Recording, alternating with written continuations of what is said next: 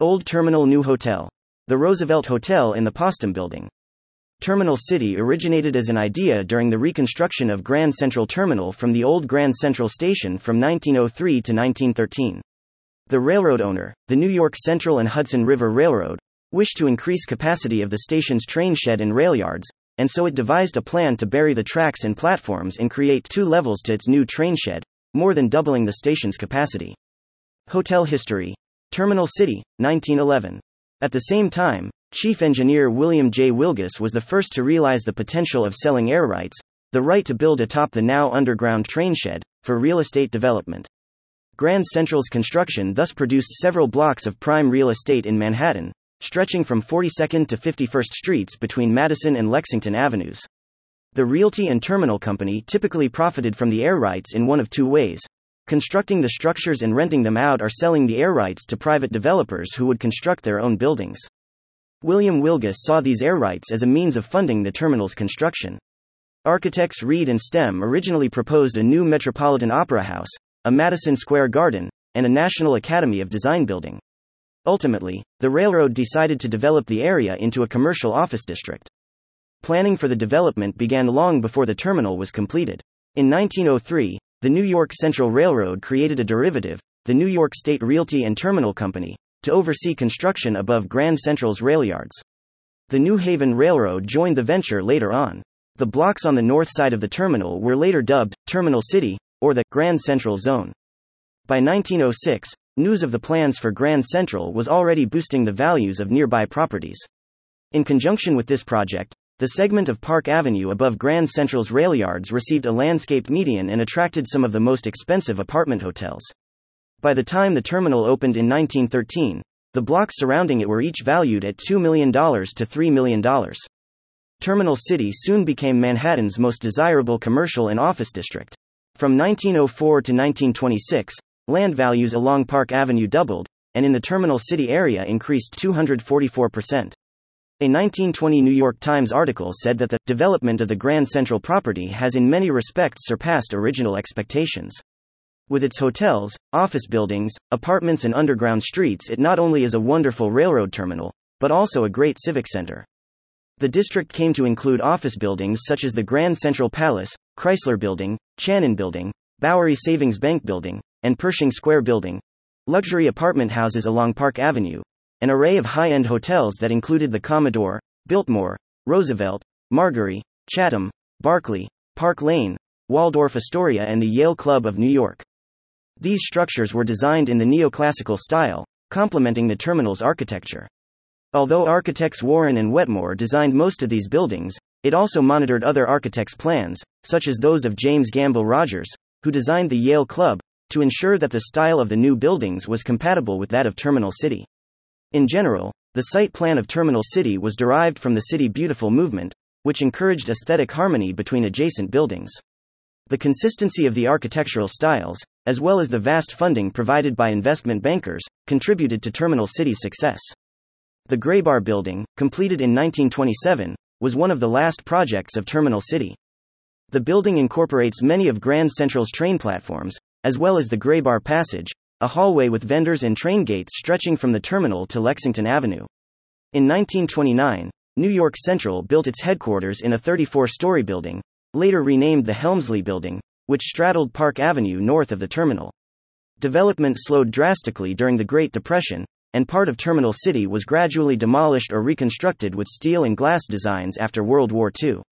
The City Club of New York, where I served as chairman of the board from 1979 to 1990, recently sent a letter to the NY Landmarks Preservation Commission urging landmarks protection for the Hotel Roosevelt, George B. Post and Son 1924, and the Postum Building, Cross and Cross 1923. The Roosevelt Hotel is a historic hotel located at 45 East 45th Street, between Madison Avenue and Vanderbilt Avenue, in Midtown Manhattan. Named in honor of President Theodore Roosevelt, the Roosevelt opened on September 22, 1924. It closed permanently on December 18, 2020. There are a total of 1,025 rooms in the hotel, including 52 suites. The 3,900 square foot presidential suite has four bedrooms, a kitchen, formal living and dining areas, and a wraparound terrace. The rooms are traditionally decorated, with mahogany wood furniture and light colored bed coverings. There were several restaurants within the hotel, including the Roosevelt Grill, serving American food and regional specialties for breakfast. The Madison Club Lounge, a bar and lounge with a 30 foot mahogany bar, stained glass windows, and a pair of fireplaces. The Vander Bar, a bistro with modern decor, serving craft beers. The Roosevelt has 30,000 square feet of meeting and exhibit space, including two ballrooms and 17 additional meeting rooms ranging in size from 300 to 1,100 square feet. The Roosevelt Hotel was built by Niagara Falls businessman Frank A. Dudley and operated by the United Hotels Company. The hotel was designed by the firm of George B. Post and Son and leased from the New York State Realty and Terminal Company, a division of the New York Central Railroad.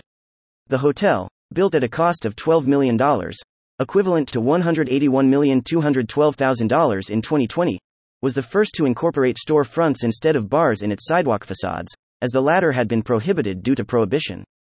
The Roosevelt Hotel was at one time linked with Grand Central Terminal via an underground passage that connected the hotel to the train terminal. The passageway now terminates just across the street from the hotel's East 45th Street entrance. The Roosevelt housed the first guest pet facility and childcare service in the Teddy Bear Room and had the first in house doctor.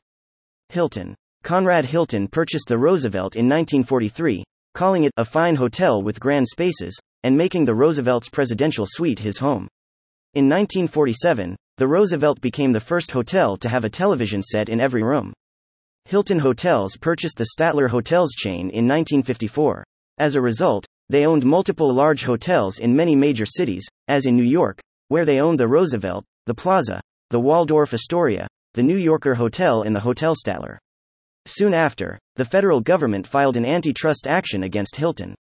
To resolve the suit, Hilton agreed to sell a number of their hotels, including the Roosevelt Hotel, which was sold to the Hotel Corporation of America on February 29, 1956, for $2,130,000. Pakistan International Airlines. By 1978, the hotel was owned by the struggling Penn Central, which put it up for sale, along with two other nearby hotels, the Biltmore and the Barclay. The three hotels were sold to the Loews Corporation for $55 million. Loews immediately resold the Roosevelt to developer Paul Milstein for $30 million. In 1979, Milstein leased the hotel to the Pakistan International Airlines with an option to purchase the building after 20 years at a set price of $36.5 million. Prince Faisal bin Khalid Abdulaziz Al Saud of Saudi Arabia was one of the investors in the 1979 deal. The hotel lost its operators $70 million over the following years, due to its outdated facilities. In 2005, PIA bought out its Saudi partner in a deal that included the prince's share in the Hotel Scribe in Paris, in exchange for $40 million and PIA's share of the Riyadh Minhal Hotel, a holiday inn located on property owned by the prince. In July 2007, PIA announced that it was putting the hotel up for sale. The increasing profitability of the hotel, at the same time as the airline itself started to incur massive losses, resulted in the sale being abandoned. In 2011, the Roosevelt once again underwent extensive renovations, but remained open during the process. In October 2020, it was announced the hotel would permanently close due to continued financial losses associated with the COVID 19 pandemic. The final day of operation was December 18, 2020.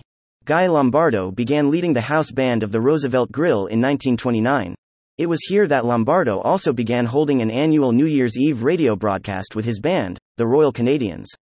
Lawrence Welk began his career at the Roosevelt Hotel in the summers when Lombardo took his music to Long Island. Music was piped live into each room via radio.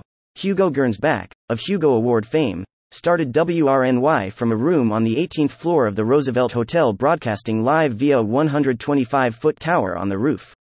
From 1943 to 1955, the Roosevelt Hotel served as the New York City office and residence of Governor Thomas E. Dewey. Dewey's primary residence was his farm in Pawling, in upstate New York, but he used Suite 1527 in the Roosevelt to conduct most of his official business in the city. In the 1948 presidential election, which Dewey lost to incumbent President Harry S. Truman in a major upset, Dewey, his family, and staff listened to the election returns in Suite 1527 of the Roosevelt. Terminal City, the Roosevelt Hotel and the Postum Building are the heart of New York. They should be given landmarks designation and protection as soon as possible since the Roosevelt Hotel is closed and the owners of the Postum building have hired an architect to explore options. Stanley Turkel was designated as 2020 Historian of the Year by Historic Hotels of America, the official program of the National Trust for Historic Preservation, for which he was previously named in 2015 and 2014. Turkel is the most widely published hotel consultant in the United States. He operates his hotel consulting practice serving as an expert witness in hotel related cases, provides asset management and hotel franchising consultation. He is certified as a Master Hotel Supplier Emeritus by the Educational Institute of the American Hotel and Lodging Association. Stan Turkel at AOL.com 917 628 8549. His new book, Great American Hotel Architects Volume 2, has just been published.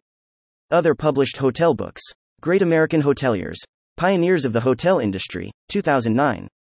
Built to Last 100 plus year old hotels in New York, 2011. Built to Last 100 plus year old hotels east of the Mississippi, 2013.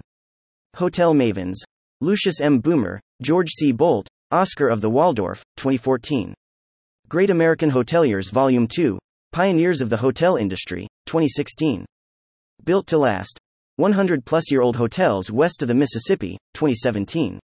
Hotel Mavens Volume 2 Henry Morrison Flagler, Henry Bradley Plant, Carl Graham Fisher, 2018.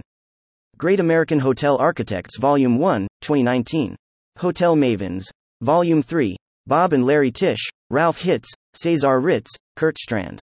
All of these books can be ordered from AuthorHouse by visiting stanleyturkel.com and clicking on the book's title. More news about New York hotels. Hash New York Hotels.